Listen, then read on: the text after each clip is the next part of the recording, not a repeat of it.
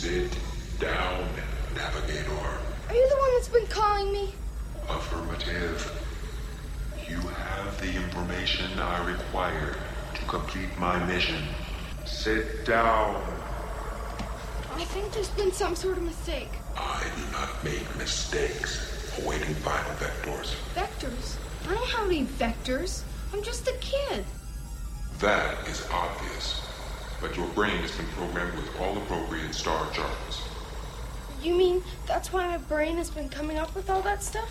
Yes. You are the navigator. You requested assistance. I didn't mean straight up.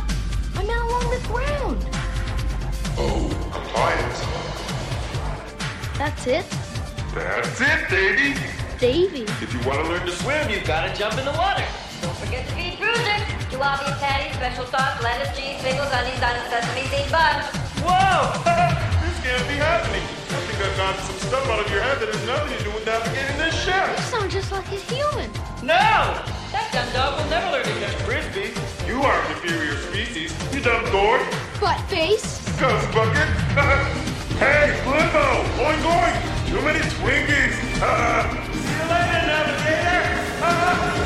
Welcome to Sweep Delay Podcast. This is your host with the most, Mike Macmasunas. How's everybody doing today? Can't say I'm doing great, guys. It's been a man. It's been a rough, rough week for me, man. Uh, just, just real bad. But uh, I am very excited though that it's a new day.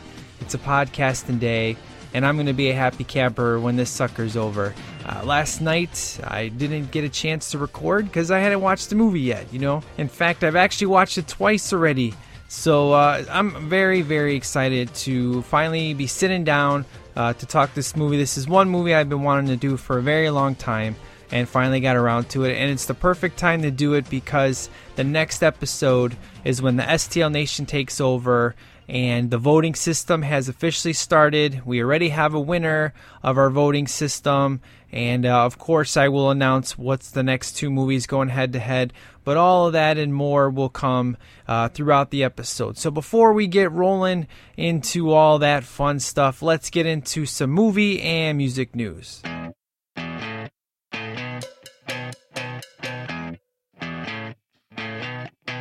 You're insecure, don't know what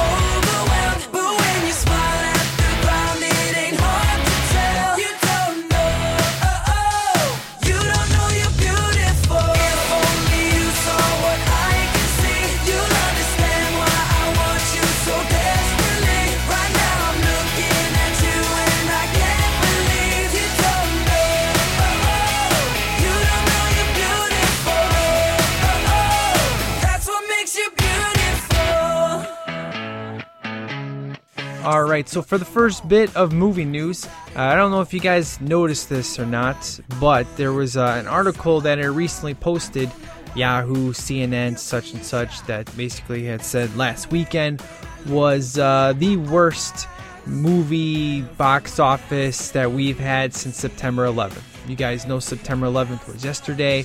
Uh, I believe the highest grossing film was like nine or ten thousand, uh, nine or ten million dollars, and that hasn't happened since you know September 11th.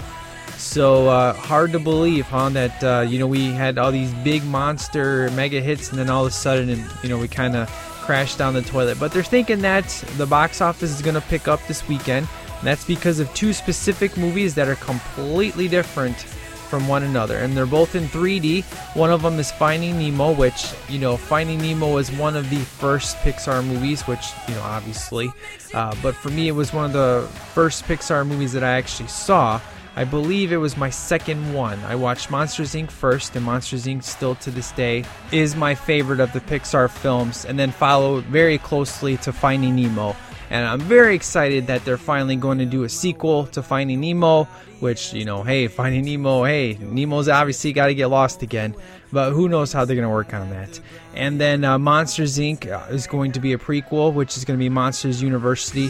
So, needless to say, I'm very excited that my two favorite Pixar films are getting a sequel. But uh, Resident Evil Retribution is coming out this weekend, and guess what? Yours truly is going to go see that sucker. I love the Resident Evil films. Uh, I'm not one of those people that say, oh, I hate the Resident Evil films because they're not like the games. And you know what? I take each one as it is. I love the Resident Evil games and I love the Resident Evil movies. It doesn't bother me one single bit. So, all the people that complain and moan about the movies, you know what? I don't really care what you have to say about them because I dig them. I love them. So, it's too bad for you that you hate them. I flip and love them. They're a great time. So, I'm to go see some zombies in 3D blow up in my face. It's to be some good times. I can't wait. And I'm going Friday to see that sucker. So, uh, John the Mailman was giving me. Uh, uh, you know, wondering when I was going to be doing a retrospective on the Resident Evil series. I said, hey, it, it could happen, sir. Happen soon. So, yours truly, if you didn't know, loves the Resident Evil movies. So, I am very excited because of the cr- horrible week that I've had.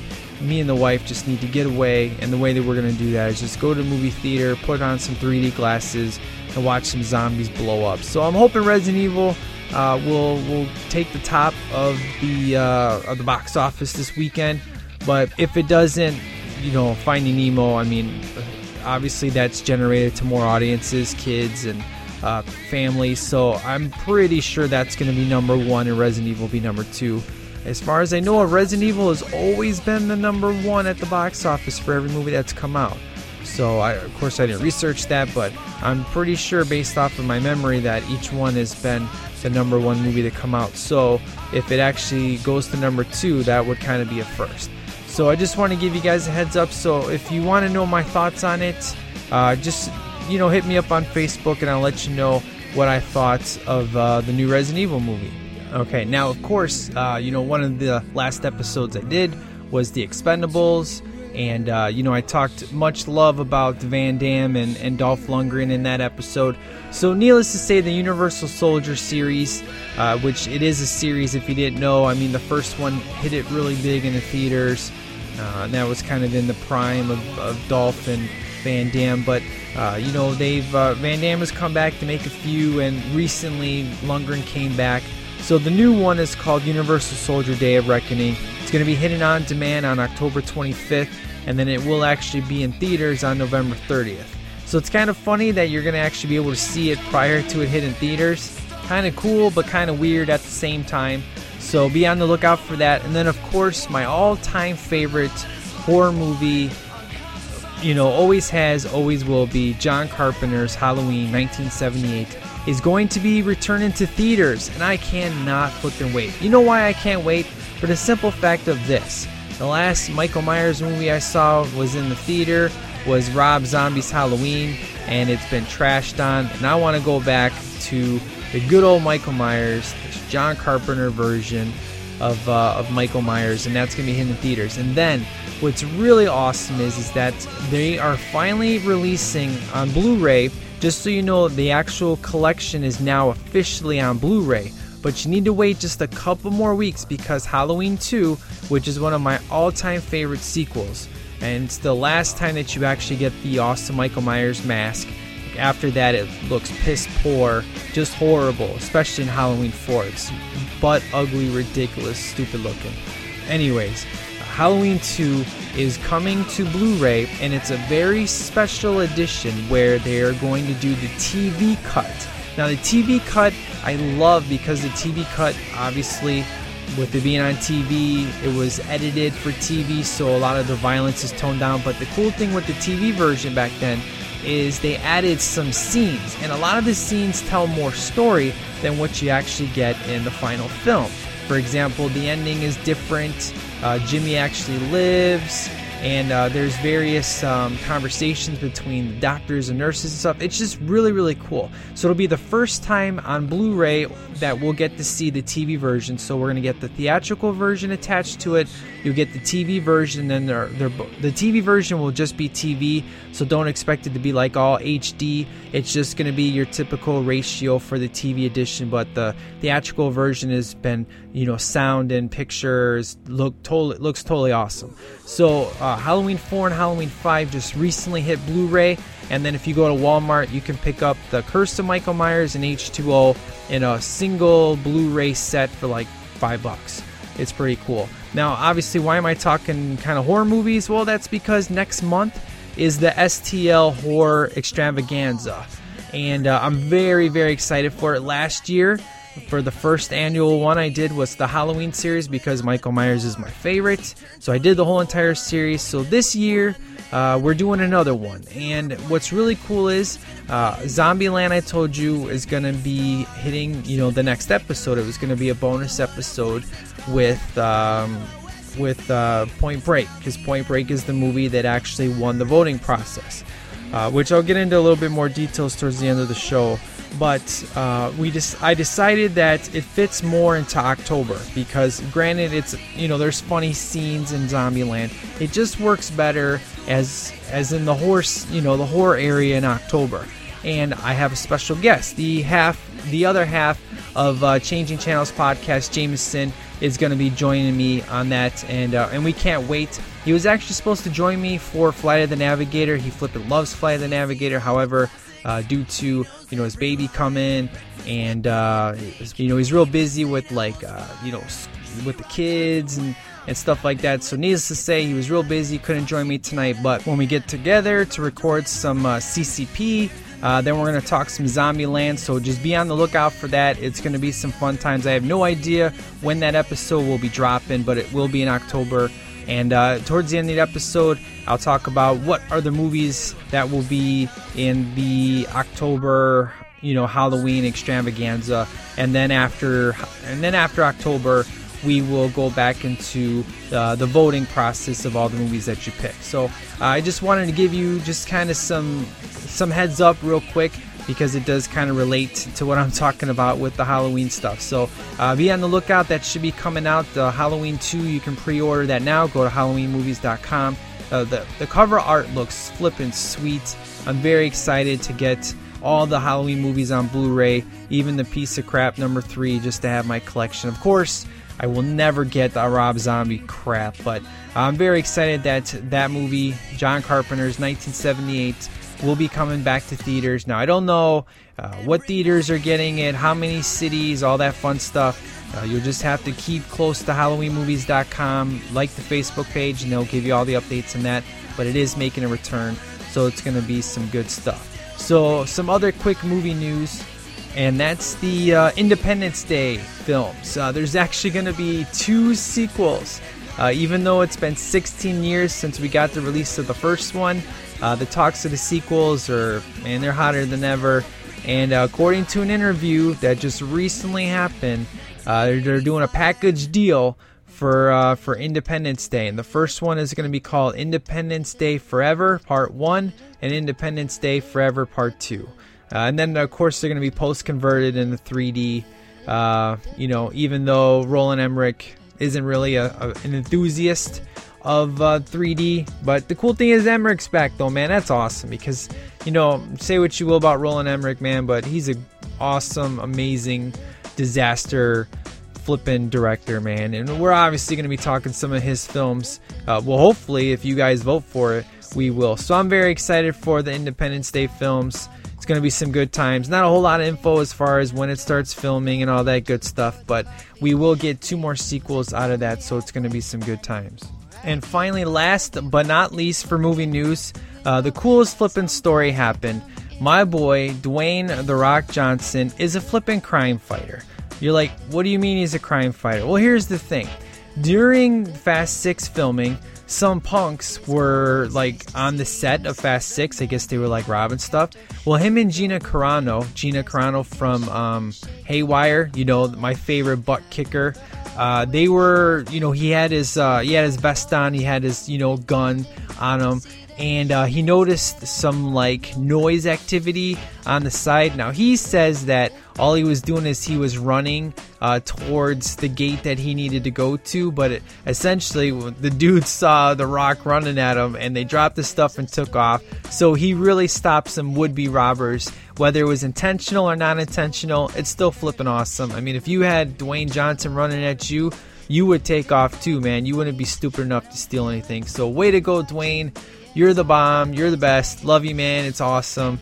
You're, you're, you're keeping your reputation as awesome as possible because not only are you an action hero in the ring, out of the ring, but in real life, you're stopping criminals. So, way to go, buddy. That's what I want to hear. Good stuff. So, that is it, guys, for this week for movie news. Let's roll into some quick music news. There's a woman on the outside looking inside. Does she see me? No, she does not really see me 'cause she sees her own reflection.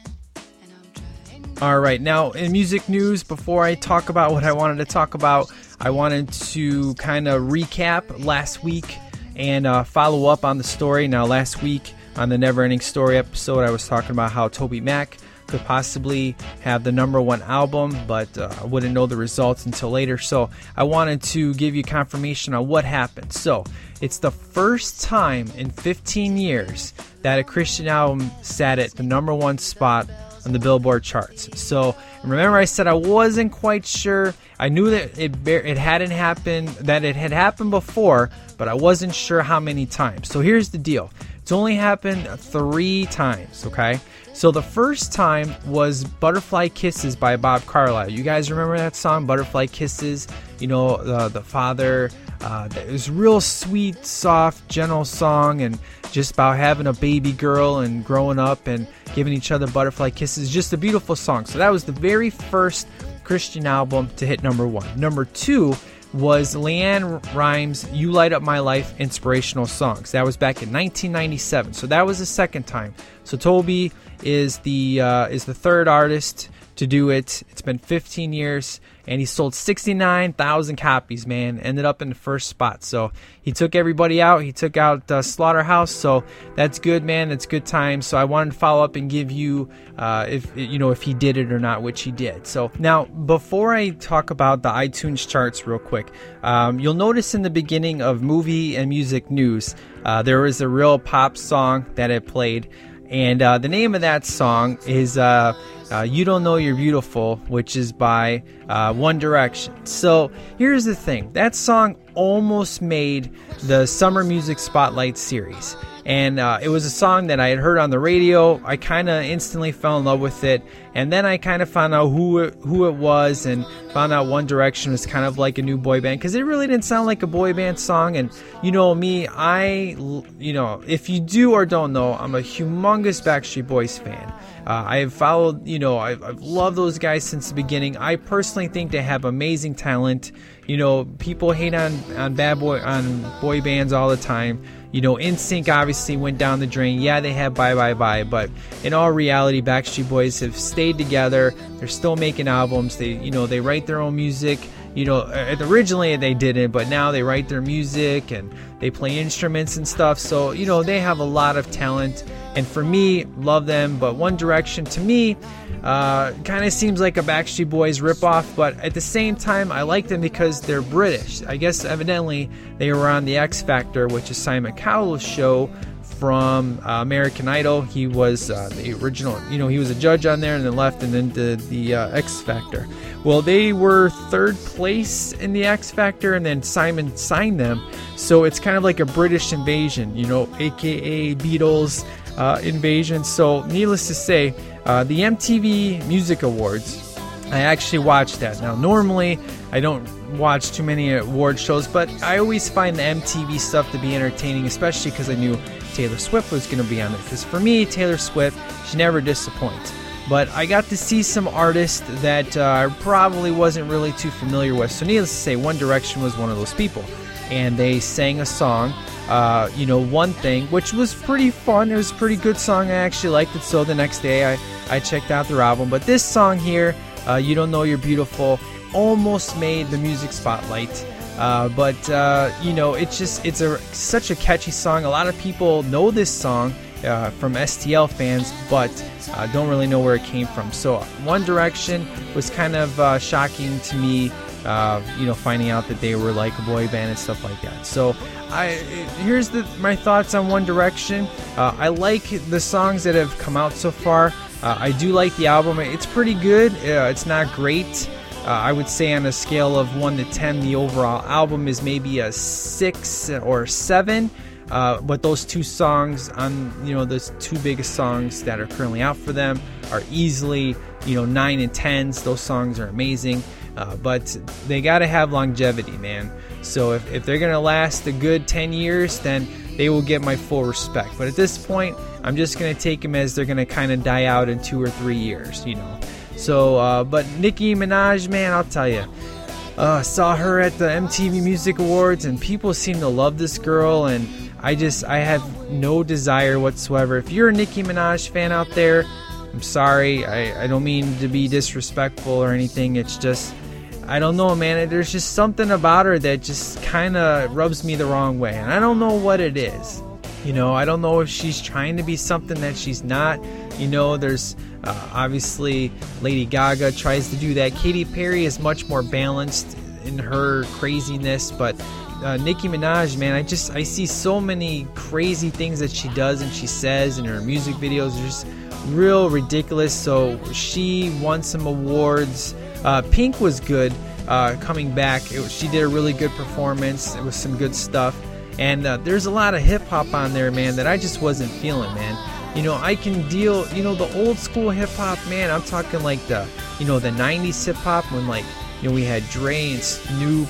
You know, that was some good stuff. Bone Thugs and Harmony, I was never a fan of. I know there's a lot of people that are. The gangster rap, you know, that has its own following and stuff. Never kind of my thing. You know, the, the hip hop and rap that I love is the stuff mixed with like guitars and and funk and soul, all that kind of stuff, you know. But the guys that were on the MTV uh, Music Awards, just oh, I wasn't feeling. I was kind of bored. I just wanted to fast forward. It's just hip hop isn't the same. Even Eminem, man, as crazy and ridiculous as his lyrics are, he was at least entertaining and kind of made you think with his music. Versus the music I'm hearing nowadays, it's just like it's just so blah to me. You know, it's just not the same. It's not as captivating as it used to be. So, and I know, you know, Jason, he was kind of, you know, I posted how, man, what's up with the people that are loving this Nicki Minaj and this hip hop just isn't the same, and people seem to love One Direction. I'm like, where's all the good music at? And he's like, you sound like an old man. And I'm like, it's true, man. I do feel like an old man. So the the music awards, the best part of the night was the ending when Taylor Swift came out and did uh, "We Are Never Getting Back Together." She was just great, priceless, totally not country, but it was fun, man. She definitely killed it. It was some good times. So uh, I just I wasn't too overly impressed, but needless to say, when you have the music awards, the iTunes charts, they kind of you know they kind of rack up a little bit because you hear a song that was currently on the music awards. So One Direction had gone up, gone down a little bit, but this week on the iTunes charts, we have some interesting songs on there. So the first one, our number one song is a Kanye West song, a Jay Z song, and a Big Sean song. Uh, Clique. Now, Kanye West, you know, obviously the dude is very arrogant, but the guy does have some pretty good songs that I actually do enjoy. And Jay Z, now this guy, I've always loved Jay Z. This is the kind of hip hop and rap I'm talking about. Artists like this that is just good. You know, there's the guys that are good and there's the guys that are just crap. Uh, so, needless to say, this song is a number one song. Uh, you know, go check it out, see if you dig it. Of course, Taylor Swift, she's actually got two uh, in the top spot. She's got "We Are Never Getting Back Together," which has been number one for quite a while, kind of, kind of, you know, going up and down. And then we have "Ronan," uh, which is a single that she kind of created overnight.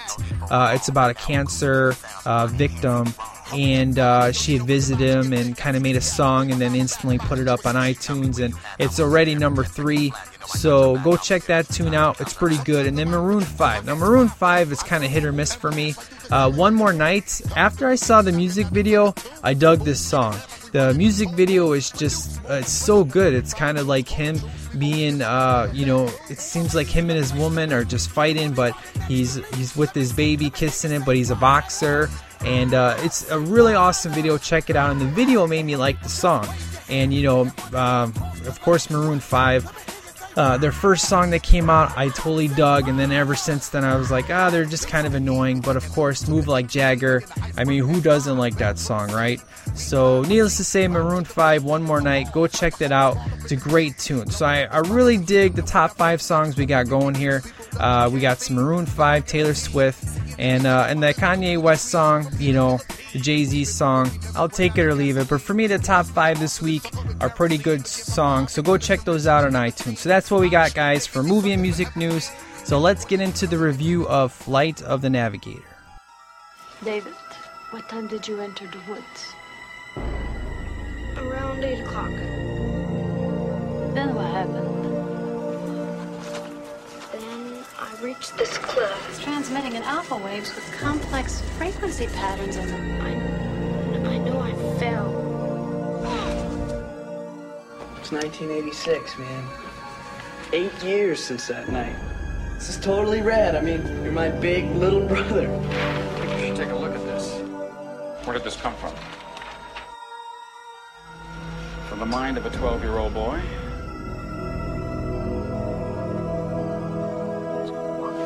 He's hurt. He's calling me. His voice keeps calling, saying something over and over and over. But I can't understand very much.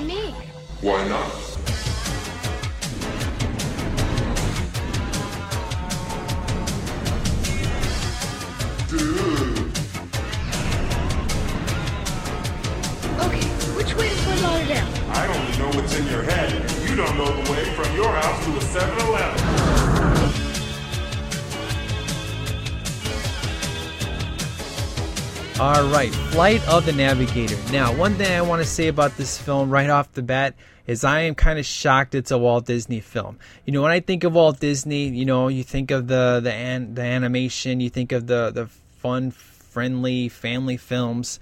And uh, this movie, I mean, obviously is a family film, just like Neverending Story.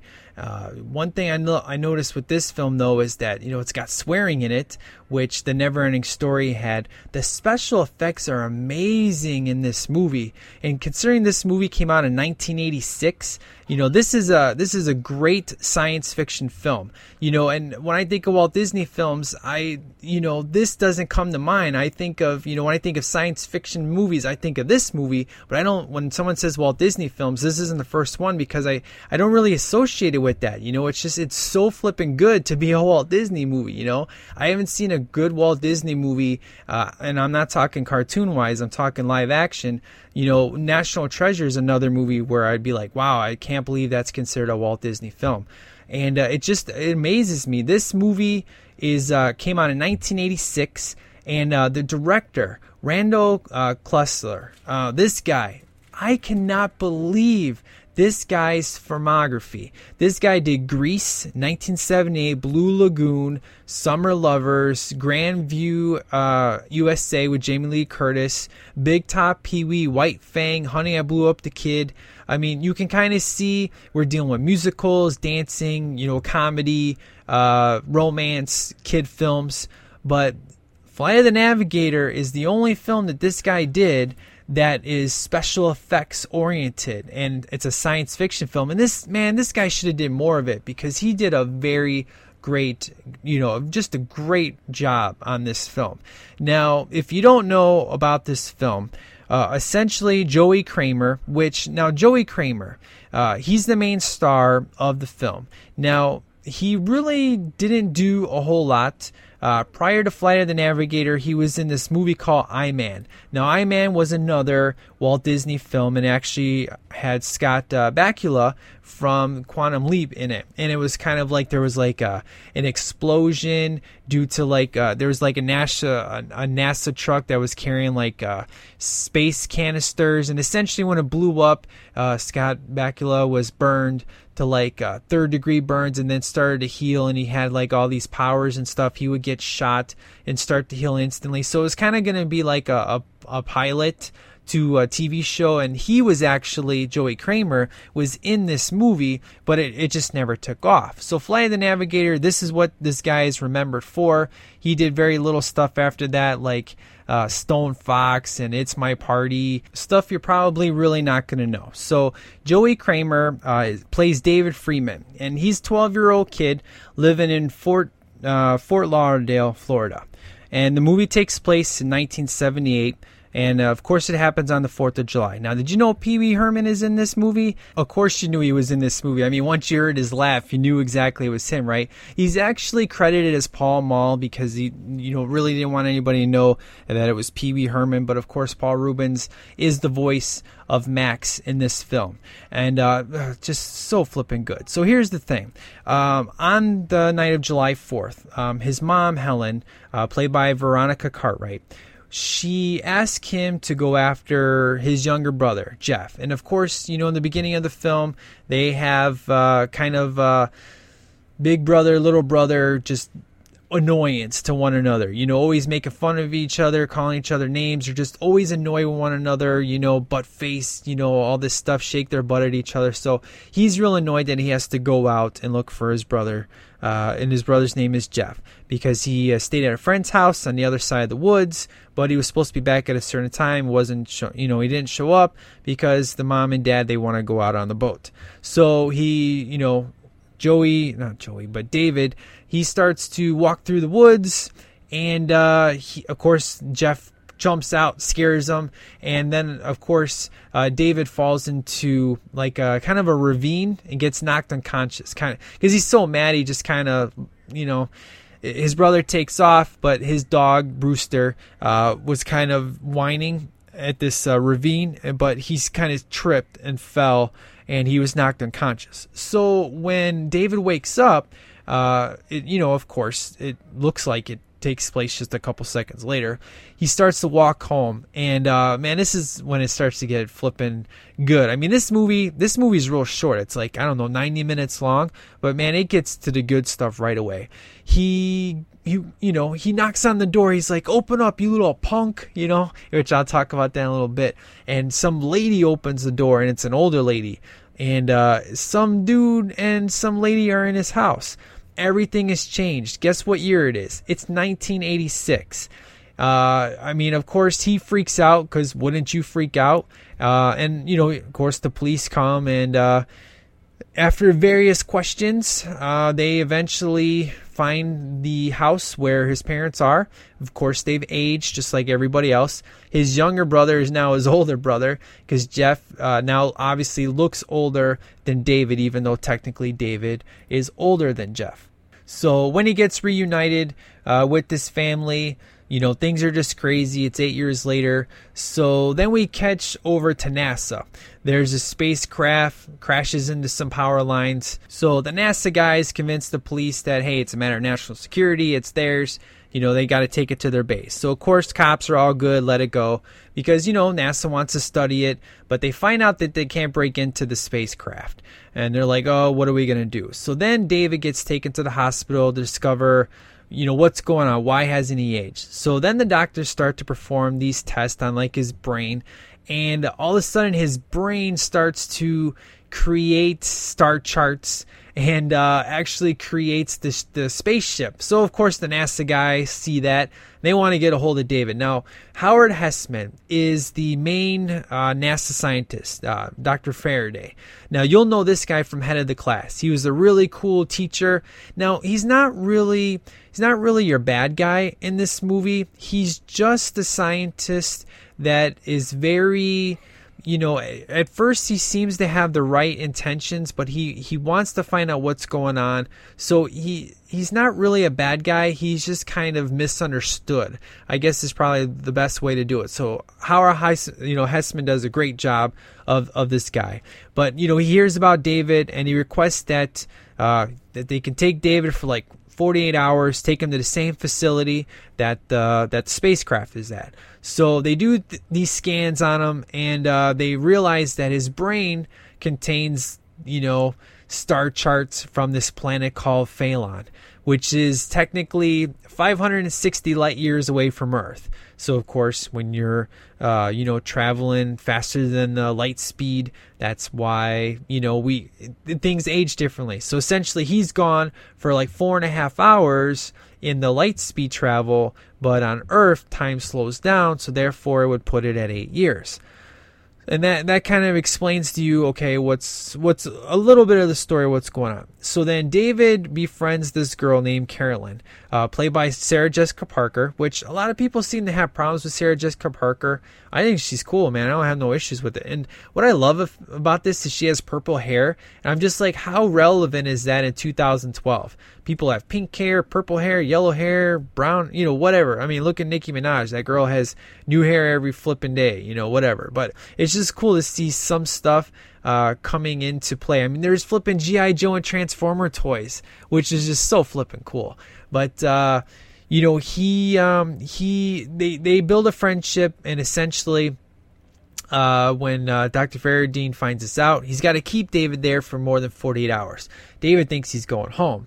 Uh, and then she kind of tells him, Nope, you're going to be here all week. So he tells her to let his parents know that uh, they want to keep him locked up. So and, and throughout the beginning of the film, he's hearing voices, but you really can't piece it together.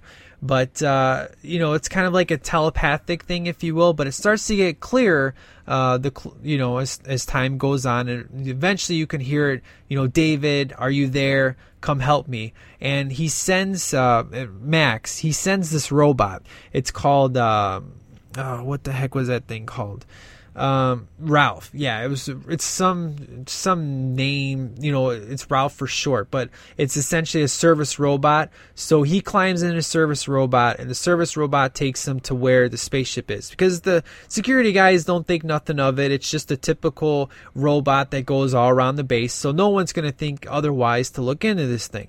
So once he gets inside and uh, he you know what's really cool is there's these special effects it's like think of terminator 2 liquid terminator. This is your first time seeing this where the stairs become liquid and then become solid. So i'll get into the special effects in just a little bit but they're really cool. He climbs in his spacecraft and then he meets uh, the pilot which is uh, Trimaxion drone, uh, which that's how he gets his name Max for short, uh, and that it's a ship from Phaelon. Now he calls uh, David, he calls him Navigator because he's put the star charts inside of his head. He needs those star charts, so that's why he's called him the Navigator. So Max accepts uh, his command to accept to escape the base because David's like, "Look, I can't help you, man. We need to get out of here." So they both kind of work together. And the cool thing is, unlike other alien movies, this spaceship could leave whenever it wanted to. You, it's clearly shown when this ship escapes. I mean, all, the crap that's holding it down, it easily breaks it open. It uses its laser to get out. Unlike other alien movies like Independence Day, where the ship is just stuck, it can't move, or uh, the ship from my science project where they get the engine from. This ship clearly could have left when it wanted to, but it needed David. So I really like that twist. It's pretty flippin' cool. And before I forget, the score, the score is amazing. The soundtrack in this, man, it's like a techno score. It's just, it fits so well. It's just perfect. I love it. But anyways, David, uh, you know, David and Max, they, they get out of the base. But uh, David's just like, just take us 20 miles away from here. And the ship goes straight up in the, you know, it goes outside of the Earth. It's 20 miles up in the air because you know David's just like, not up, you know, and then of course take us back down. So they go back down, and then essentially Max decides to go forward. So there's a lot of tension between these two trying to figure each other out. So Max tells David that his mission was to travel to uh, the galaxies. Uh, collect specimens and then take them back to Phaelon for analysis before he returns them to their homes.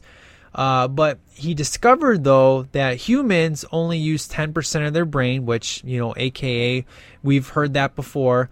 Uh, and as an experiment, he wanted to fill David's brain with miscellaneous information, which would be the biggest thing star charts. But uh, it leaked, as he says.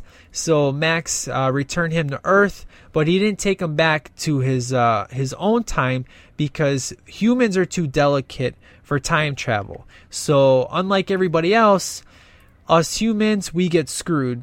So, you know, you kind of figure out, you kind of find out what's the deal with the whole eight years thing. So, when trying to leave and return to Phaelon, uh, Max had accidentally crashed into some power lines. And when he did that, it erased all of the star charts that he had built in and the data he needed to return home. So therefore, that's why he needs to get into David's brain to return home. So it's kind of like uh, you help me, I help you kind of thing. What's really cool is an hour into this movie, Max gets what he wants, and then the rest of it is just David trying to get home. It's just, it's like I said, this movie's fast, man. It doesn't waste any time. This 90 minutes feels like a half hour. It's just a super fast movie, and it's super fun. It's good times. So Max prepares to, um, you know, perform the brain scan on David so he can get his star charts. Uh, but before he does that, he shows some alien specimens that are going to be returning home which oh man these things are just there's some of them are so cool. One of them's like an eyeball. One of them is like this thing that eats like well if it was to bite you would never let go. And then there's this thing called a puck Puckmaren it's a tiny alien species. It's kind of like a miniature gizmo but if gizmo was completely brown and had no fur that's what this thing is. It's flipping cute as can be and it's maybe like an inch tall it's just it's so flippin' amazing. It, just look on the front cover, uh, the thing on his shoulder. That's exactly what this thing is. It's just it's flippin' amazing. So of course David and this in this Puckmaren, they you know they they bond together. They're just super cute. And uh, unfortunately, though, this guy's world was destroyed, so he's an orphan. So eventually, after you get to meet the special creatures, you know Max does the scan, and then in the process, what happens is he gets like attitude and emotions. It's kind of like he becomes more human because he scanned all of uh, David's just everything in his brain. So he became more funnier. He was stubborn, argumentative. I mean, it was just flipping good. And this is where you get the Pee Wee Herman because, like I said, Paul Reubens is the voice of Max, but you can't flip and tell. It's not until we're uh, when David is tickling the Puckmaren and it starts to laugh, and he's like, Well, what is that? And he goes, It's laughing. He's like, You should try it. And he starts to do the laugh. That's where you hear the Pee Wee Herman laugh, but it isn't until he does the scan where he goes full blown Pee Wee Herman style. But then in a, like a second, like a snap, he can instantly flip back to being serious, which is flipping good times. And I really enjoy this because you don't really get to see this from this actor, you know, and say what you will about his personal life or whatever, but I've always enjoyed Paul Reubens' character, you know, his performances in Pee Wee and uh, in Buffy the Vampire Slayer. I've just I've always liked this guy. So for me, he does an amazing job as Max. So needless to say, after you know he gets the attitude and stuff, the, the movie becomes super fun. And uh, you know, David and Max they bicker at each other, but Max decides that uh, he's gonna shut down and he lets the ship fall to, to orbit. You know, he Max gets pissed off. He takes it all the way up to like above Earth and essentially says, "You know what? You're gonna fly this thing because you made fun of me. Here you go." He shuts down and it forces David to become the navigator that he's supposed to be right before he crashes. So it was pretty cool. But you know, I think deep down inside, Max wouldn't have let you know it crash. But uh, he activates the manual controls, takes over, and then they travel around the planet trying to decide what to do next because, you know, you're a kid, you're not really good at geography, right? So, of course, NASA is tracking them this whole entire time.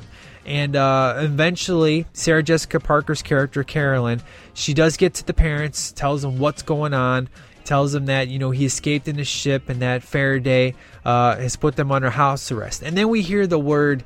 Uh, well, I'll, I'll get in, a minute, but they say the S word, you know, um, you know the other word for crap, and then they say bastard. Now, technically, bastard isn't a swear word.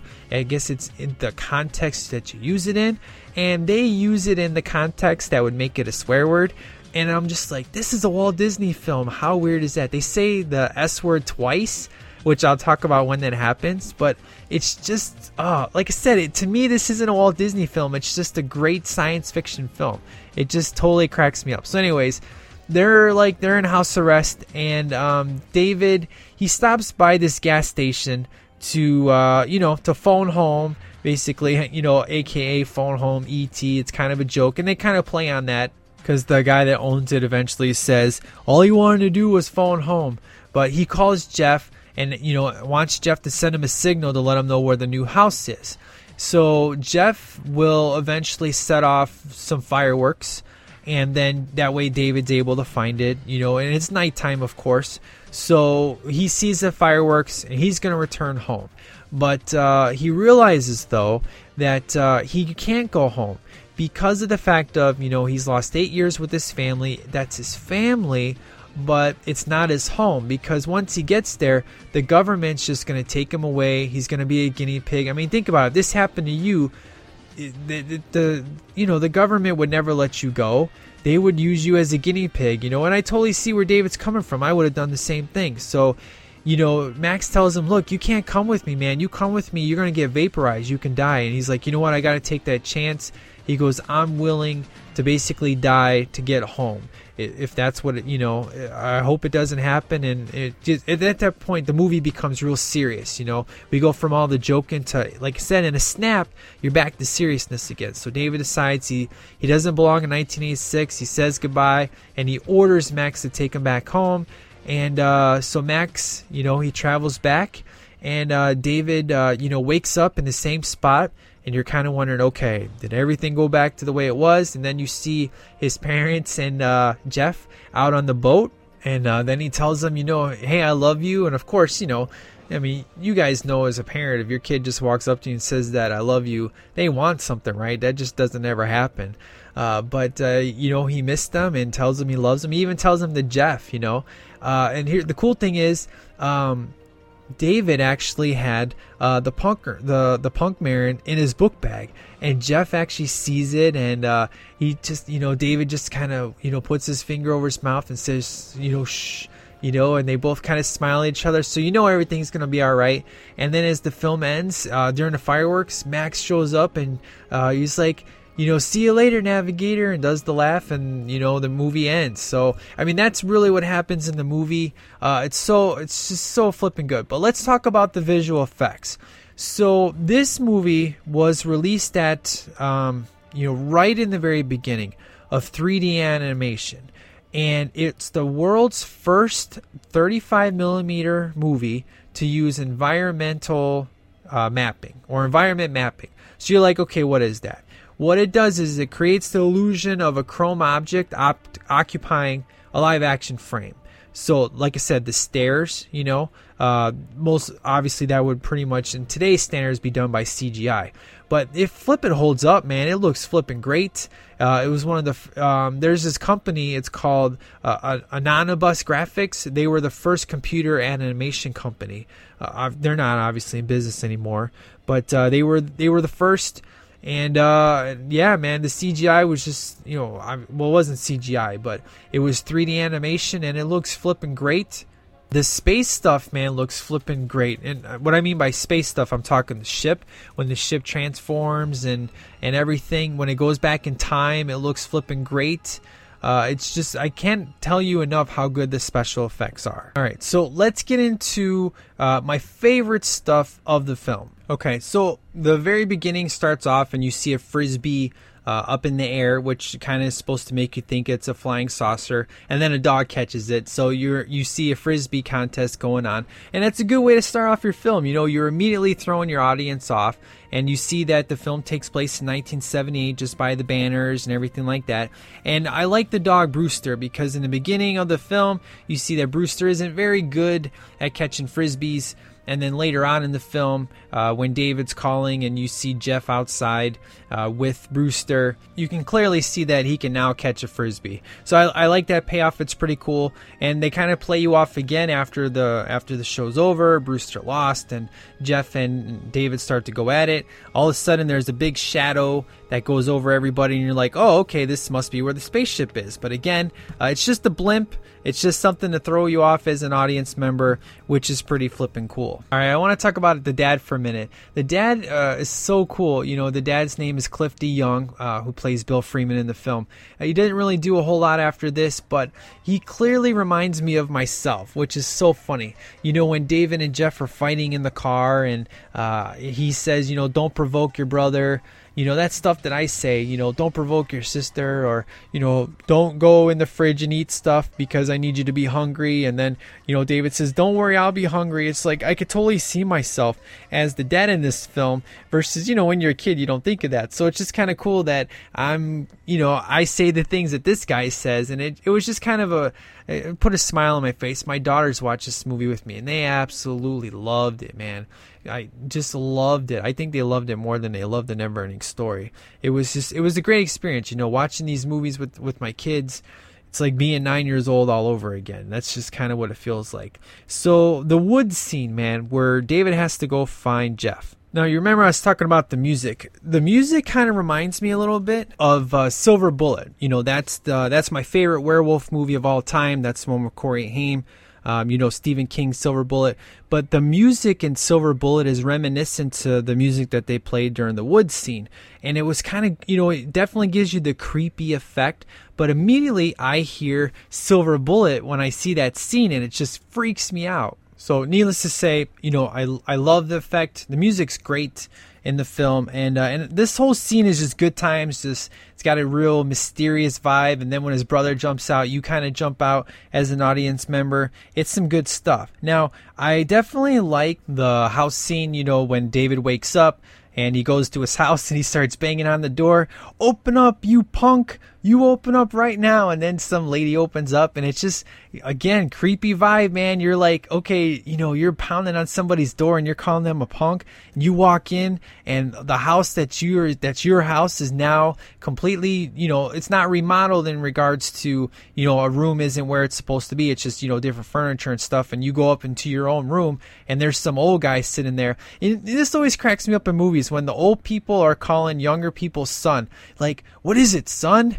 St- hold still, son. It's like, dude, you're not the kid's dad. Don't call him son. That just freaks him out anymore. You know, it's that always annoys me in movies. But for this movie, it's cool. I forgive it. I dig it. You know, and you just see David just, man, just fall down and on the stairs and just start crying. You know, I want my mom and dad, and it's real touching, man.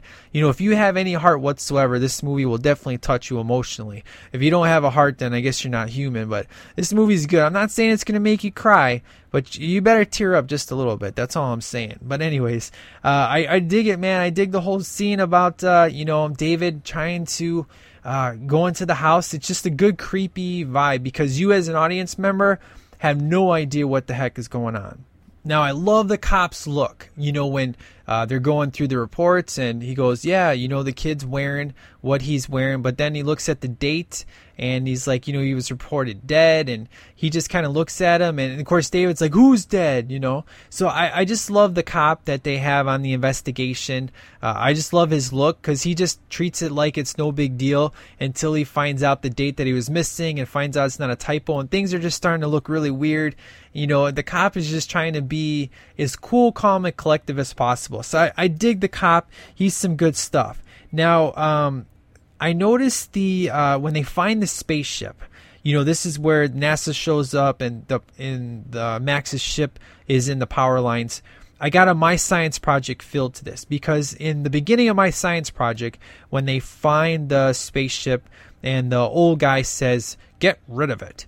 Uh, which, if you haven't seen my science project, what is wrong with you? One of the greatest 80s films of all time. Go back and listen to my episode of it, and you, you got to hear the epic line from Vinny of, Hey kid, why you wear sunglasses at night? Cause when you cool, the sun shines on you 24 hours a day. That comes from that movie. It's epic. I still use it to this day. But in the beginning of that movie, uh, when the guy says get rid of it, they're playing this uh, music, and the music in this scene where where the NASA guys find Max's ship sounds exactly like that music. So immediately I got Silver Bullet, I got My Science Project music mixed into this film. So immediately I'm just like, man, it's good stuff. I mean, uh, I like I said, you gotta go, you gotta go find the score, go on YouTube and listen to it. I think I don't know, they have the whole, they have it various tracks out on YouTube and just listen to it. I mean, they play a lot of it throughout the film. It's just a really good techno,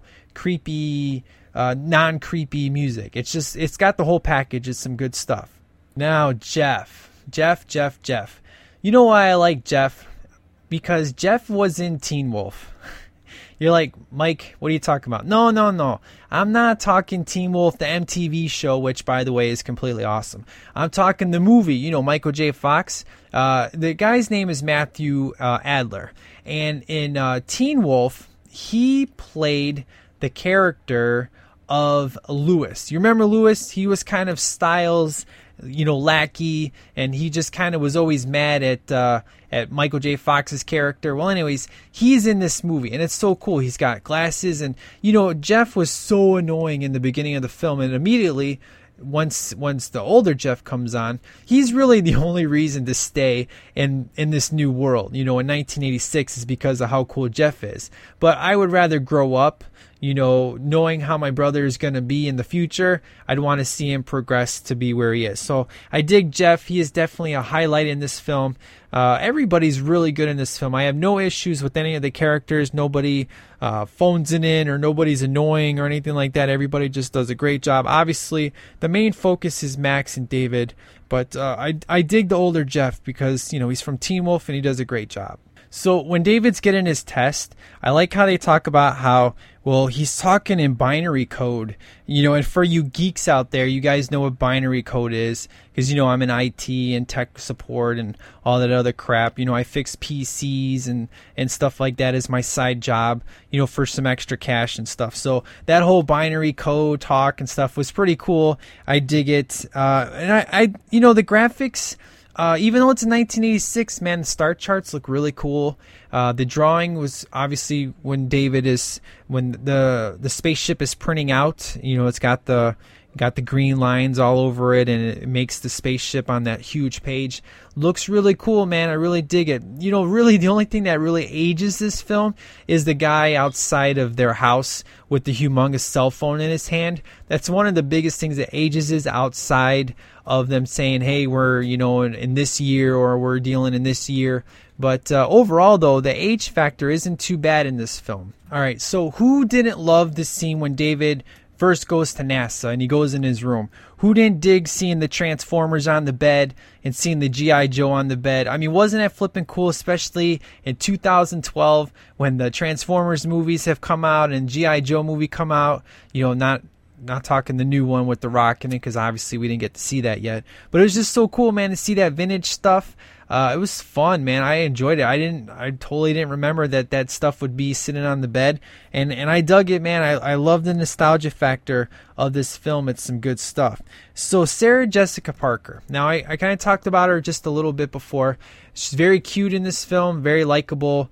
I have no issues with her at all. I I don't really have a whole lot of issues with her in particular. Then again, I don't watch Sex in the City or I don't watch Sex in the City movies. So really, the only stuff I've seen Sarah Jessica Parker in is uh, this movie. I think two or three other movies, but I can't tell you exactly what they are. But again, I've never really had a problem with her. But I dig the purple hair though because it's relevant today in 2012. And I love when they talk about the music how, oh, I was at a concert, I was at Bee Gees. You're like, oh my gosh, you were at the Bee Gees? And then she's like, yeah, I was at Twisted Sister. And all the youth are like, yeah, we know what Twisted Sister is. And you gotta love David's response of, never heard of her. And then you, and then she says, well, it's a him or it's to them, you know. So I dig the Twisted Sister and Bee Gees talk. That was pretty funny. Now, uh, our first swear word comes into play, and this is when you know David's at NASA and they're calling home, and you and you hear Jeff in the background. Don't take any S, David. And it's just you know if you're a parent watching this with your kid, you know, if that offends you or you don't want your kids to hear it, it can kind of shock you if you weren't expecting it in a Walt Disney film. You know, I get a kick out of it. I thought it was funny, just the way he says it was good stuff. Uh, but I definitely dig that man because you know the dad doesn't really take any crap, man. And uh, and Jeff Jeff's all about supporting his his little big brother, which you didn't really get to see that in the beginning of the film. But I love the the testing technical talk, you know, where you start to get the info about the, you know, they it was 560 light years away, you know, Phaelon, uh, which means it was 2.2 solar hours, and it, uh, you know, it means that it that it took to get there. You know, and then you get the whole light speed theory and stuff. Now, there's some people out there that have issues with this that are being all theoretical and all that crap people wake up. It's a flippin' movie, okay? It's a 90 minute movie. Uh, it's a science fiction movie. If you're to waste your time and start to break down this movie, you need to get a life, okay? Seriously, it's just a movie, all right? It's entertainment. All right, I get the fact of you want to try to break it down and stuff, but by ripping on the movie saying, "Oh, well, this could never be," and uh, guess what? Time travel doesn't exist. Okay, so don't worry about it. Just saying, okay? So, anyways, I dig the whole light years thing. It's some good stuff. And then I gotta love the wink from Carolyn. You know, when he's trying, when David's trying to convince Carolyn to contact his parents, and uh, she's just all nervous because she knows the security guards are looking at her on the other side of the mirror. And she just gives him that wink, you know, like, it's okay, David, I'll take care of you. And you just see the smile and relief on David's face. It's a good scene, man. I dig it. Some good stuff. Uh, and then, of course, the the help me. The first time you really get to hear Max, you know, because pretty much his voice was jumbled. But when you actually get to hear his voice, help me, are you there? You know, you can actually make it out. Uh, it's great. And then, of course, they play that real cool music when he's in the Ralph system. I, I dig this techno music, man. Bringing me back to the 80s again. I love it. It's great. All right, now I touched a little bit about the liquid stairs. Man, that effect looks great. Uh, you know, just kind of think Terminator 2 liquid metal style. You know, the effects, like I said, man, they're really good. Now, there are, there are occasional moments where you can clearly see a dent in the ship or you can see like the the crane shaft in the background when it's being pushed out. I mean, obviously there's little tiny things. I mean, look, Karate Kid, my favorite movie of all flippin' time. I mean, you guys know I've seen it way over 500 times. I know every nitpick of the movie. I could tell you where the smoke machine is. I can tell you where the change of the of the band-aid goes from one eye to the other. I can tell you where the time inconsistencies are. I mean, no movie in the world is perfect. You know, there's always going to be a flaw, like in Pretty Woman. One minute she's eating a bagel, the next minute she's eating toast, all in the same scene. It's just, you know, just editing wise, things get missed. It's just a lot of it has to do with how noticeable is it to you. A lot of times you notice that stuff on on on repeat viewings, which your first time around you're not going to see this stuff. So just I've seen it enough where I can recognize the little tiny things, and that doesn't bug me whatsoever. It's cool. It doesn't stick out like a sore thumb like other stuff would, which would definitely pull down your rating. But for me, the liquid stairs, um, it looks good, man. The whole time that they do the liquid stairs, it's great. I love the special effects in this film. It's it's great. And uh, you know when uh, we get the contact between Max and, and David for the first time, Max has got some great lines. Sit down. You are the navigator. You know, just stuff like that. I mean, I could definitely put a, a whole sound clip together of every single line that Max did, and it wouldn't get tiresome. You know, everything he says is good. Everything to compliance. You know, compliance. You know, I mean, is he's trying in the beginning. Obviously, he's very robotic. You know, he has no human emotions whatsoever. And then, of course, kind of like Knight Rider. You know, KITT eventually learns to be more human-esque as time goes on and gets attitude and and gets emotions and stuff even though it's a machine you know it's good stuff man. I dig it. Now the second swearing happens when uh, when David sees everybody coming in and looks outside, and one of the guys says, "Holy yes, it's an alien." You know, again, you probably aren't expecting that from a family film. I laughed at it. I thought it was cool. I thought it was funny, but you got to be on the lookout for that. If you're watching this with your kids and that bothers you, you know that'll be the second time around where you're gonna hear that. But you know, I dig it every time Max says compliance you know, compliance. I just, it's so good, man. The voice work by Paul Reubens is just fantastic. I, I can't say enough good things what Paul Rubin did with this character. It you really believe that this guy was for real, you know, and it, and that's that's being a voice actor. You really got to make your character come to life, and he did a fantastic job. Now I love the the flying up and flying down. You know when they get out and they got to fly all the when he flies all the way up 20 miles up and then goes all the way down. Great special effect. Again, it didn't look bad at all. It was funny, and you know I kind of touched upon this a little bit earlier about how this scene proves to you that the ship at any time could have left. It just needed David, just by the way that it, it took uh, force to get out, used its laser, and then took shape look really great. And I just love that aspect how uh, the ship itself at any time could have just left. You know, it, it tells you how powerful this thing is. It's in, it's impenetrable. It's uh, it's really great. I love it. Now I love uh, our first comedy bit with Max when he's like, "What are you doing?" You know, when they go up 20 miles an hour, he goes, "I didn't want you to go straight up." And then you see Max say, "Oh," you know, just the way he does it is some is real funny. I, I love it. And uh, you gotta love the whole no bathroom. You know, when David's like, "Look, I need to think. I gotta go take a leak," which is really great because in movies, most people don't have to go to the bathroom, and we all know that everybody's gotta go take a leak, especially if you're a dude. Usually, you gotta go like every hour, right? So it's cool that we finally got to see that in a movie where David's just like, "Dude, I gotta take a leak, man. I gotta go think," and he's like, "Don't me no not uh, what does he say? Do not know bathroom." Yeah, that's what he says. Do not know bathroom. It's just funny, as as serious as it sounded, and he goes, "I promise I'll be back. Do not no promise." You know, it's again, uh, Max and David are just fantastic together. And uh, and I I mean I could watch their scenes over and over and over again and never get tired of it because they're just so good together. And then, of course, when David's taking a leak, that's when you get the story about how, uh, you know, your brain's, you know, you're an inferior species because you only use 10% of your brain. And you get the whole talk about what happened in the whole eight years. He goes, if I'm so, you know, if I'm, if you're so superior, why'd you take eight years away of my life? And I love the line about how later, uh, he says that, uh, correction, uh, I need the superior information in your inferior brain. You know, it's just it's good it's good line delivery, it's good stuff, but this is really where you get the whole story at and uh, and it's good. You know, you're almost an hour in, uh, you're intrigued, you're having an adventure. Well, you're about ready to have a real big adventure, but you know, you're finally getting closure on the whole what's up with the eight years. So it's a good time in the movie to wrap that story up, and uh, and you know, Max will eventually get what he needs and then David will get what he needs. So it's just it's a good point in the film. Everything's like I said, everything flows fast, everything flows good, no issues whatsoever. Now, of course, they pay off the whole taking a leak joke by when they go in the ocean, you know, to kind of get out of radar and everything.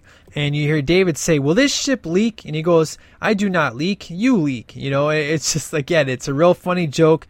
It's some good stuff. And then when you see the creatures, man, I like all these different creatures. They look good. Now, you can clearly see the string that is moving, you know, the little guy. You can see his arms moving. I mean, again, I noticed that after repeated viewings, you probably not have noticed it. Doesn't bother me one bit. Other people, it's probably going to bother, but it's mostly on the right hand side. You can clearly see the string. That's really the only time that I can see the the puppetry of that. Otherwise, the creature, for the most part, man, looks great the whole entire film. Again, it doesn't really bother me one bit, but uh, I just I love the little guy, man. He is just so flipping cute. First time we get uh, Max laughing, you know, we get the signature Pee Wee Herman laugh. And that's when you really, if, if you didn't know at that point who the voice was, you clearly know who it is then. And of course, the movie really becomes amazing when uh, after Max scans David and he becomes more human like, he starts to recite lines that were said earlier in the film between him and Jeff about finding Brewster and Brewster being a dumb dog. And they start, you know, there's a joke about, you know, they rip on each other just like David and Jeff ripped on each other in the beginning of the film. So, you know, at this point, this is where Max really has a personality and uh, he's rude, he's funny, uh, he's compassionate. It's just, he's the whole, he's the whole mix and they do a really good job. You know, at this point, there's only a half hour left in the movie, and it really doesn't feel like it feels like it'd be longer, but at the same time, it feels perfect at the same time, if if that makes any sense. Uh, but you know, Max gets mad. He's like, "You call me a geek," you know, and because he's got to force David to fly the ship. And then you get, of course, nowadays geek is a good thing to be called a geek, but back then, you know, it wasn't really a good thing to be called a geek, you know. So uh, I, I dig the whole "you call me a geek," you know, and and they play off this whole geek thing later on in the film just by meeting people. Was this guy a geek and all that other good stuff? Uh, but you know, when the guys are outside of uh, of the house you know, when they, they realize Sarah Jessica Parker's and they're talking to the parents, and you see the guy on the humongous cell phone. Man, it just cracks me up. I mean, that that essentially ages the film right there. You guys remember those humongous white, uh, huge cell phones, man? They were like I don't know, two thousand dollars or something like that. They were a ridiculous price. But uh, it's in this scene where uh, you know the dad gets mad and, and says that the doctor is uh, you know he he calls him a bastard. And of course like I said that's when it's taken that's your third you know your third swearing in the film. So again Walt Disney film uh, you got three swear words up in here. So you know it's definitely a trip man. I'm telling you. That's why for me I, I don't really consider it a Walt Disney film. I just consider it a general science fiction film but uh, it's some good stuff. And then we get uh, we get the oops line, and that's when they go to Tokyo, and uh, and Max is like oops, you know, because you would think for such a superior species he would know directions. But I, I kind of take it as you know was crashing into the poles. The dude is just completely lost, and they pretty much said that. Now, as we get towards the end, when we're wrapping up the film here, uh, there is a funny joke about the geography. You know, who's the one that got a D in geography? Haha. You know, he's like, how'd you know that? You know, and I like the uh, the whole when they go to the guys that are in the in the car and they ask for directions and you hear Max say, "Hey, thanks for nothing." He goes, "Were those guys geeks?" And I love the Beach Boys scene, man. The I get around, you know, it, it was because of this movie that I had to get that song as a kid because I didn't know who the Beach Boys were as a kid. All I knew is that this song was awesome and I had to get it. So for me, this I and I thought the movie this song was created for the movie, but of course it wasn't. But anytime I hear I get around by the Beach Boys, I see this scene in my head and it's some good, good times. So I really flip and love it.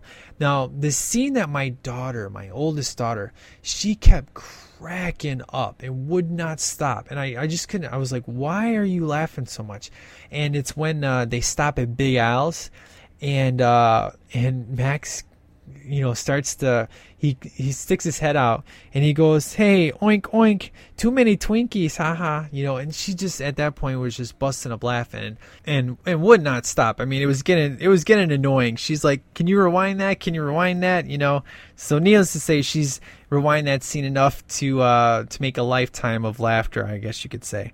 But uh i love how the little guy tries to eat the can the the crunch bar. You know, you hear his voice, ah, you know, trying to reach and stuff. Uh, I, I really enjoyed that. You know, even though clearly you can see that there's a bite taken out of it, and then the next scene it's not taken out of it. But again, you know, it's because I've seen it enough times, no big deal. But uh, man, I love this ending, man. The whole uh, where it immediately switches, where Max is no longer funny, and it's they've now reached the house, and uh, you know we get serious, and David has to make the decision if he wants to stay or not, and uh, at this point it just it gets real serious and man I, just, I love the ending man. It's just so good. And you know he's just like I don't know if I want to stay and it's not my home. It's that's my family but it's not my home. And of course you know the scene that that always gets me is when they play the real soft music and he just looks at Max and he's like you know I'm gonna miss you. And uh, you know Max says I'm gonna miss you too and uh and he's like thanks you know and it's just so good man. If you don't tear up at that scene what's wrong with you man? Do you not have any emotions? What's wrong with you? Go check yourself before you wreck yourself. That's all i gotta say because that scene is flipping awesome. It's good stuff uh, and then of course when David gets home, man, it's good. It's good when he's telling everybody he loves him, man. He doesn't tell his dad that, which is funny. He tells his mom, you know, I love you, and even says to Jeff, yes, Jeff, I love you too. And then uh, of course we get to see Max for a last time when he's up in there. See you later, Navigator. Haha, you know, good stuff. So overall, man, I flip and love this movie, and I watched it again this morning, man. I just couldn't get enough of it. So, so rating wise, here's the deal. Okay, last last episode, Never Ending Story. I think I gave it like a four and a half. but I said there were various things that kind of didn't hold up. For me, this movie held up in a lot of ways. Number one, um, the story is just great. I mean, it's uh, it's super fast. It's 90 minutes. It goes by like that. Um, I remember, you know, back in the day on the Wonderful World of Disney, they broke up this movie into two parts. You'd have part one on this night, then you'd have to wait a week for part two. And of course, they broke it up the moment David is going to go step in the ship. So that was always annoying. I think that was the first time I saw this movie. But the special effects are great. They hold up. The creatures are great. Uh, I love Max. I, I love David. I think they're all great you know, for me, this movie is a five star film. And now, is the movie perfect? Obviously not. I mean, I, have kind of pointed out some things that obviously, you know, dents and cranes, and uh, you know, you could see a string moving the puppet, but it's just number one. Uh, it, the special effects still to this day look amazing. Uh, it's a great science fiction film. It really is. The spaceship is great. Max is great. Uh, David's a very likable guy from the moment you see him on screen. Uh, Jeff is really great, uh, even as a younger kid. Uh, the parents are definitely not phoning it in. They're in there just enough time. You know, even the bad, the quote unquote bad guy really isn't the bad guy. It, it just really works well. And I think the movie has aged very well. And it definitely can be enjoyed today just as much as it could have been enjoyed back in the day. Now, nostalgia factor, obviously, usually nostalgia factor gets an extra star. So let's just say I was never seeing this movie as a kid, just watching it now in 2012. I mean, I'd probably go with like a four star, you know, maybe four and a half. But the nostalgia factor obviously gives it that extra push, that extra star. So for me, I love it, man. I, I think it's a, a, a very strong, even critical wise, four and a half star movie. But the nostalgia factor kind of pushes it up, gives it that five star, and that actually rates it higher than the Never Ending Story. And you guys know how much I love the Never Ending Story. It's just this movie held up so much better than the Never Ending Story in regards to effects and uh, it just uh, just everything just flowed so much faster and better. It's just, I don't they're both amazing movies, but it just this one's just a tad bit better in regards to holding up in 2012 than uh, you know than the last movie. So that is it, guys. That's my review for Flight of the Navigator. So let's hear what the STL Nation has to say.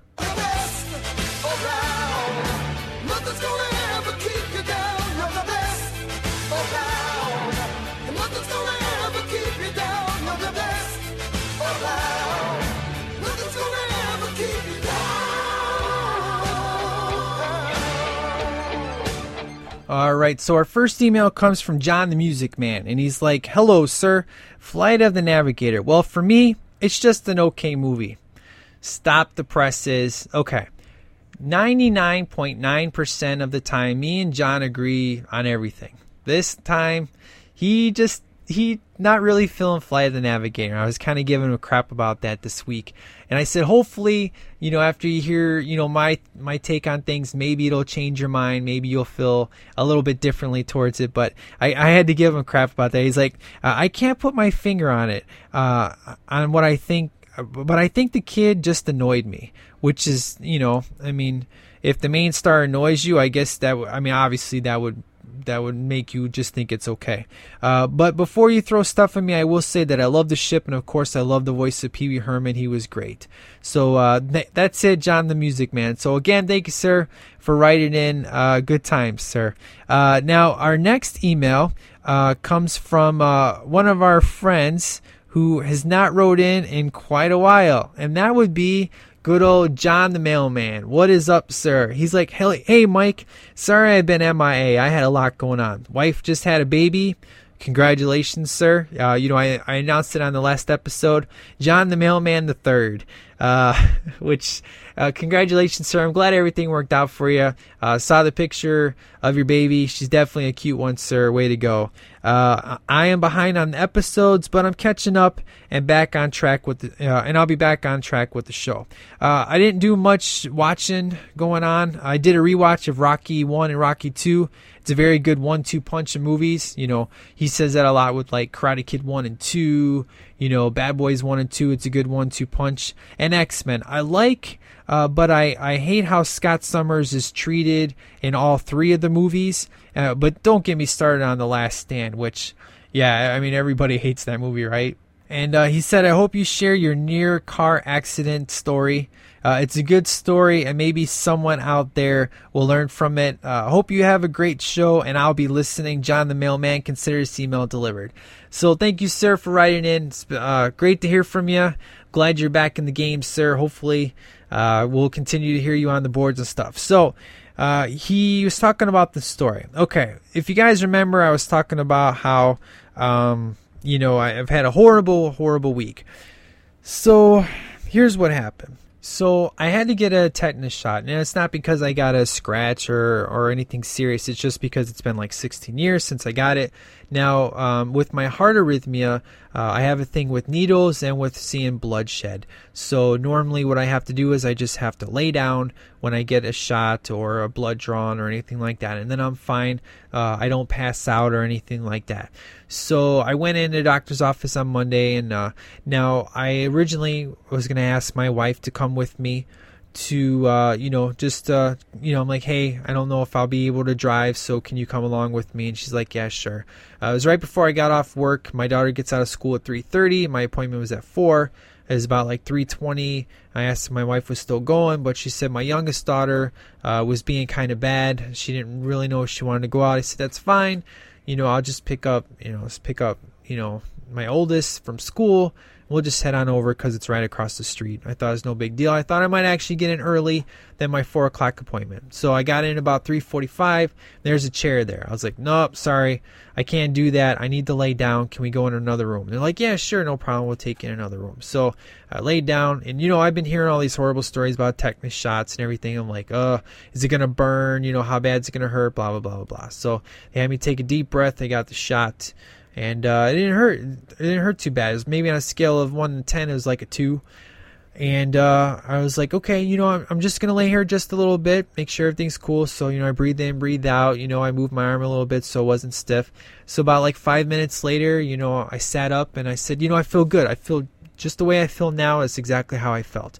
So I was like, okay, you know, let's go. So me and my daughter, we go, we go in my car and uh, so I, I, pull out of the uh, pull out of the doctor's office. And I pass my work, and I said, you know, let's just listen to some music before we get home.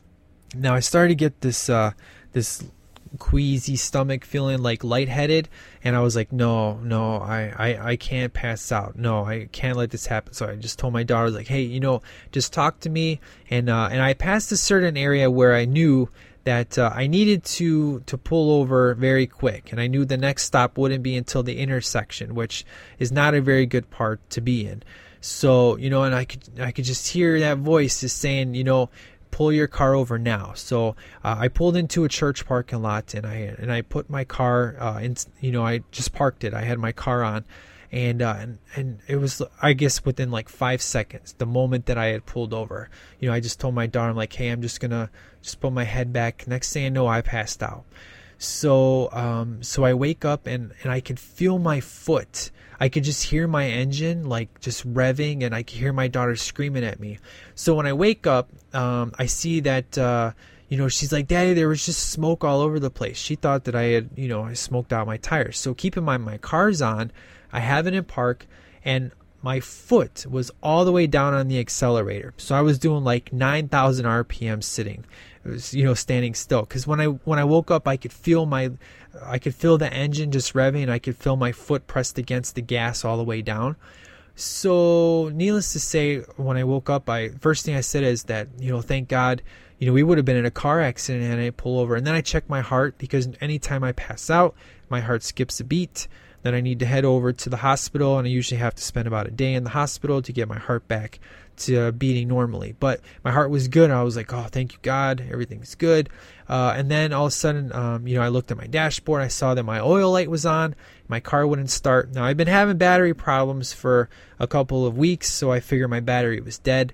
Uh, my brother in law had just gotten off work, so I gave him a call to see if he could come give me a jump.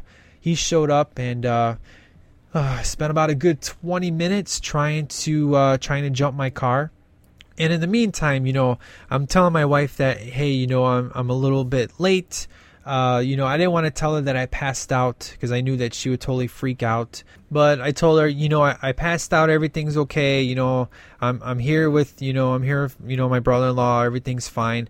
Uh, you know, I'll be home as soon as I can. So we spent about a good 20 minutes trying to start the car, and uh, as we're piecing things together, uh, what the what the the smoke that my daughter saw wasn't the tire because when I looked, there was no tire tracks. Uh, there was smoke coming from the bottom of the of the engine. So what happened is I I burned out. I killed my engine. Uh, I I had a little bit of oil. I didn't have a whole lot of oil in there. So when I revved it to 9,000 RPMs, I essentially you know burned out my engine because uh, the the battery was like kind of fried. But then when you took the oil cap off, it was like smoking like real bad.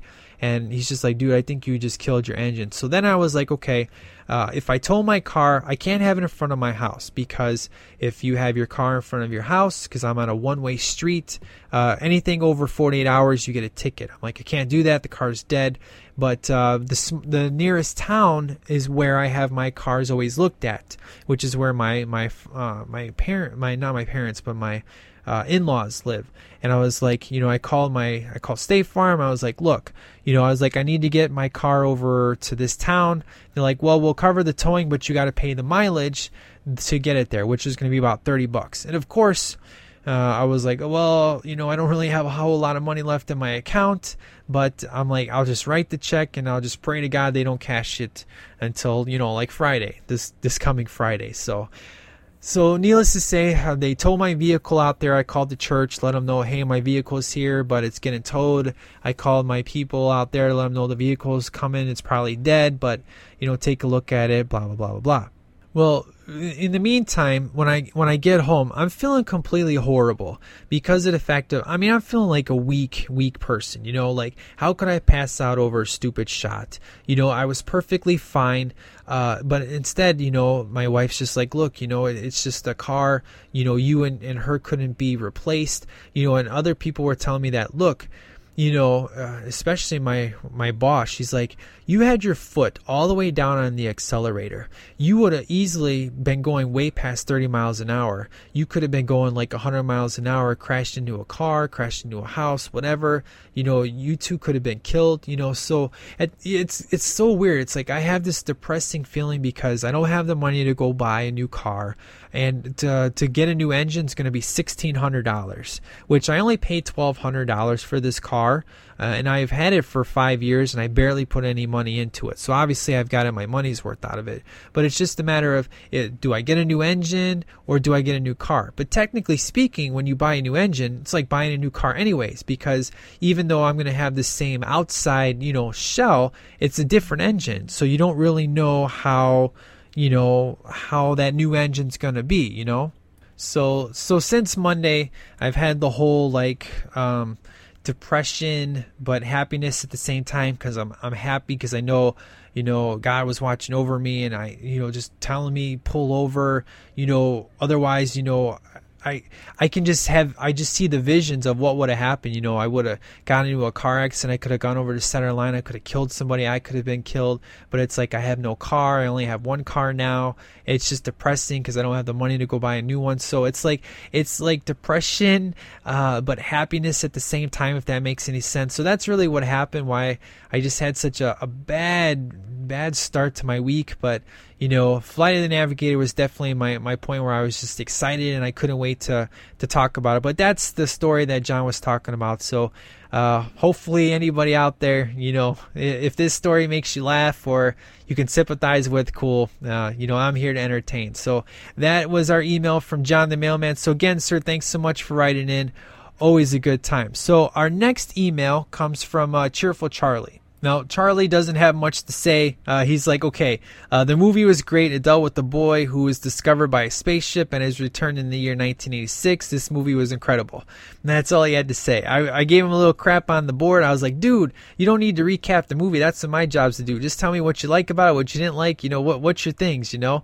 So, uh, so needless to say, that's what Cheerful Charlie had to say. So, uh, so thank you, sir, for writing in. Always a good time and uh, and we actually got uh, we got a new email, which this is kind of a kind of a weird one. Um, we we have a fan who's uh, you know he's been a fan since the very beginning of the show, uh, and it's and it's Larry. Uh, Larry um, currently uh, he's never wrote in before. Uh, so obviously, nickname wise, I don't have one for him yet. But uh, you know, he wrote me and he's like, "Hey, Miss Tunis, what is up? I finally found some free time to write in. Haha, guess what I'm doing?" Which he's finally writing in. So good to he kind of he kind of personal emailed me this, but I told him, "Hey, I'll, I'll read it on the show." And he says, uh, "What is up with the vote? If I can vote, though, uh, I would definitely choose Point Break. Uh, don't take it personal. I haven't been listening to any podcast. Uh, I finally took a little vacation, and then I had uh, uh, I had to play catch up back to the real world with work, which don't we all? He said it's bittersweet right now because I still haven't heard the Expendables yet, but I didn't see part two. Uh, but I know I'm going to hear you say something about part two in your review of part one, but it's still cool. I know I'm going to cave and probably listen to it at work tomorrow, anyways. He says, I'm going to grab the feed of your new podcast too. Keep up the good work, Larry. So thanks, Larry, so much for writing in, sir. You are officially an STL member. What you already were because you were on the STL randomness group. But uh, thanks so much for writing in, sir. Good stuff. I look forward to hearing the rest of your uh, future emails, sir. Good stuff. And our last email comes from Anthony, the Epic Emailer. Uh, always a good time on the board. He always has great, funny things to say. He can always he just always finds a way to make people laugh, and uh, he's always got great conversations. So here's what he had to say. He's like, "Hey, Masunis, I know that it's not the show slash podcast, but I want to say that I enjoyed the debut episode of Changing Channels podcast. It's good that you're going to occasionally touch upon a TV show. I also like that my email got uh, Jameson to chuckle a little bit. Uh, yes, it's true. Thank you so much for uh, for everybody for your support for Changing Channels podcast." You know, immediately I got uh, f- uh, five ratings on iTunes. I got four uh, iTunes reviews. Everything's been positive. You know, the first episode, me and Jameson did have just a tiny bit of audio issues, but uh, we're working on that. So the future episode, 21 Jump Street, we'll be recording that soon.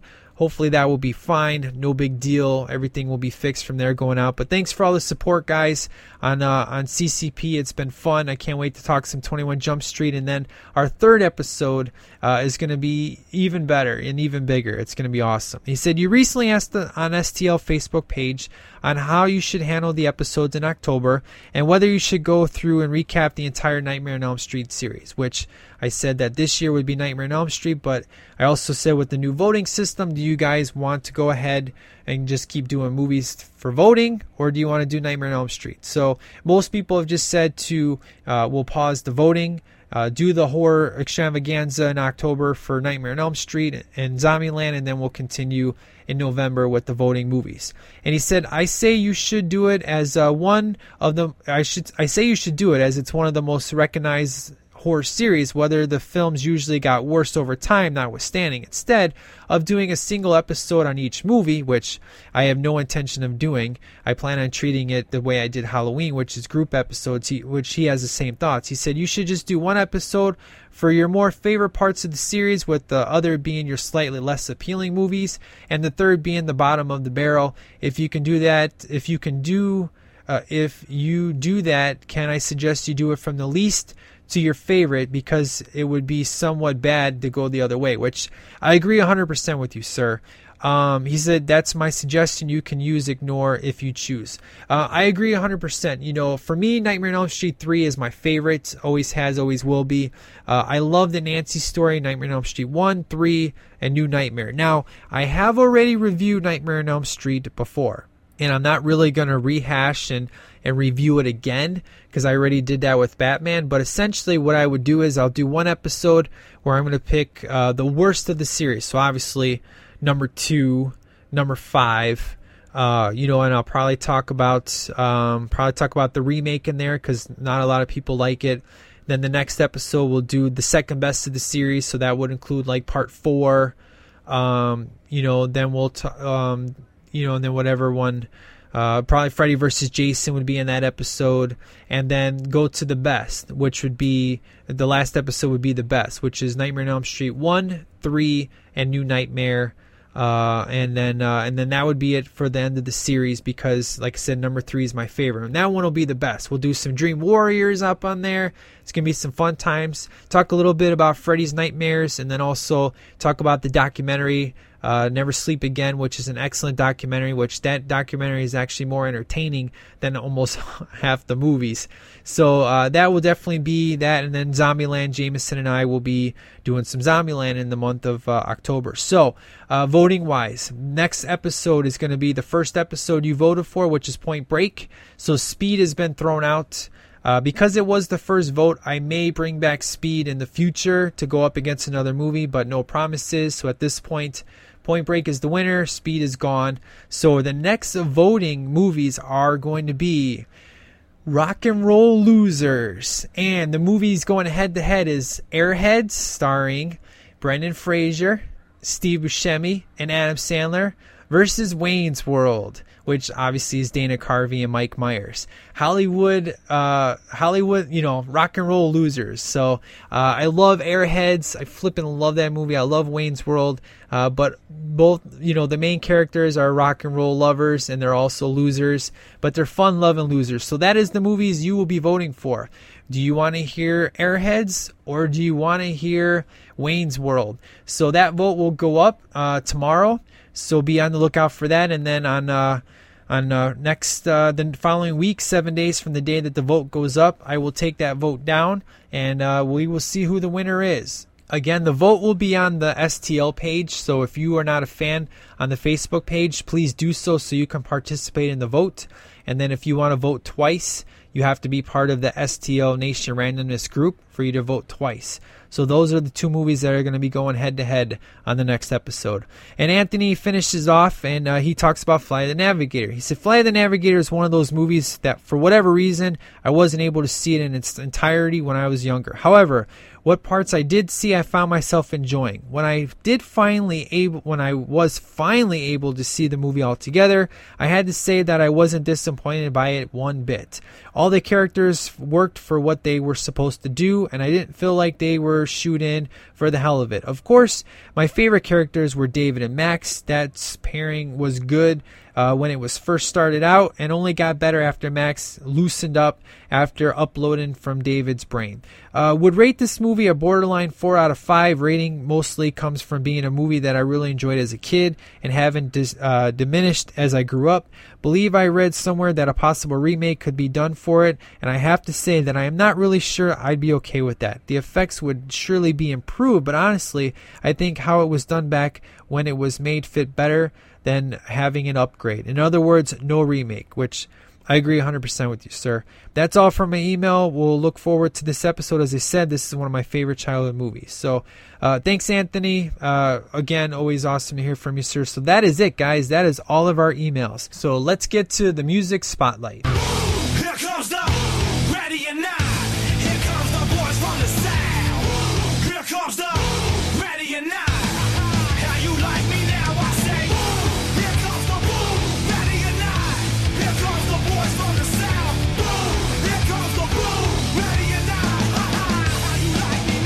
All right, music spotlight time.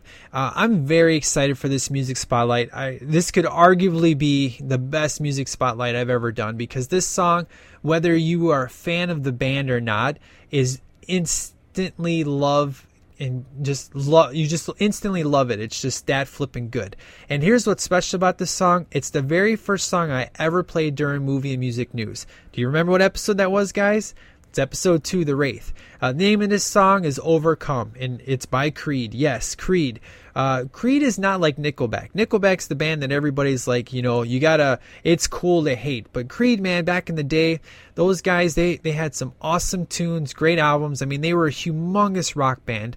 Uh, and you guys know the infamous story about how, uh, you know, um, the lead singer got drunk in Chicago and it eventually led to them breaking up. But after re, you know, after rehab and getting his life back together, uh, the band got back together. You know, the, the other half eventually made Alter Bridge, but they came back together and they made the album Full Circle. But Overcome is kind of a song that is a life song because it's about overcoming uh, various things in your life you are entitled to overcome, but it's also to the fans that you know are naysayers that say you know they have the right to overcome.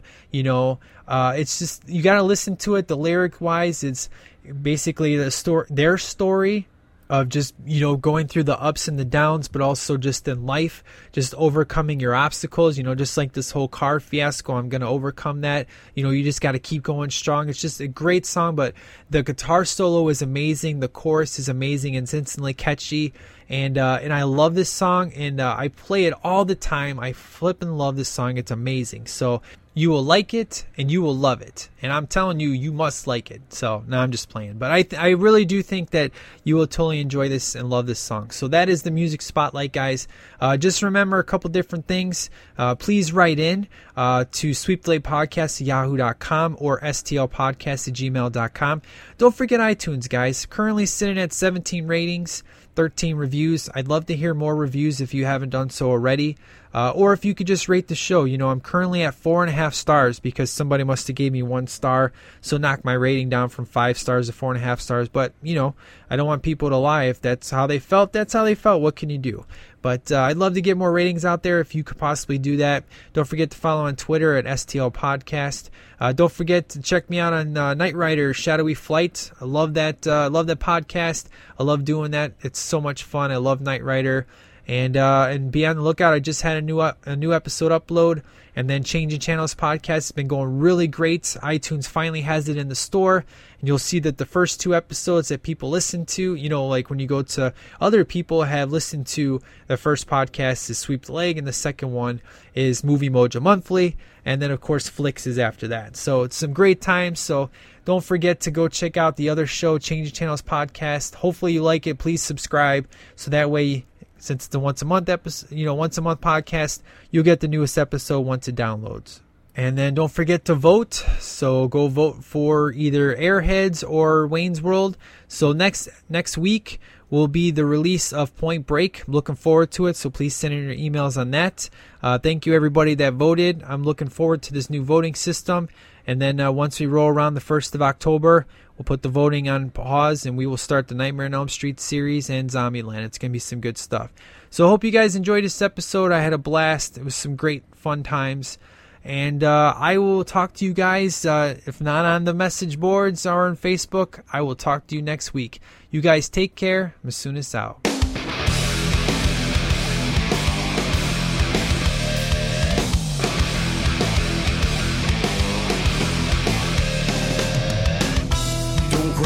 Don't to me.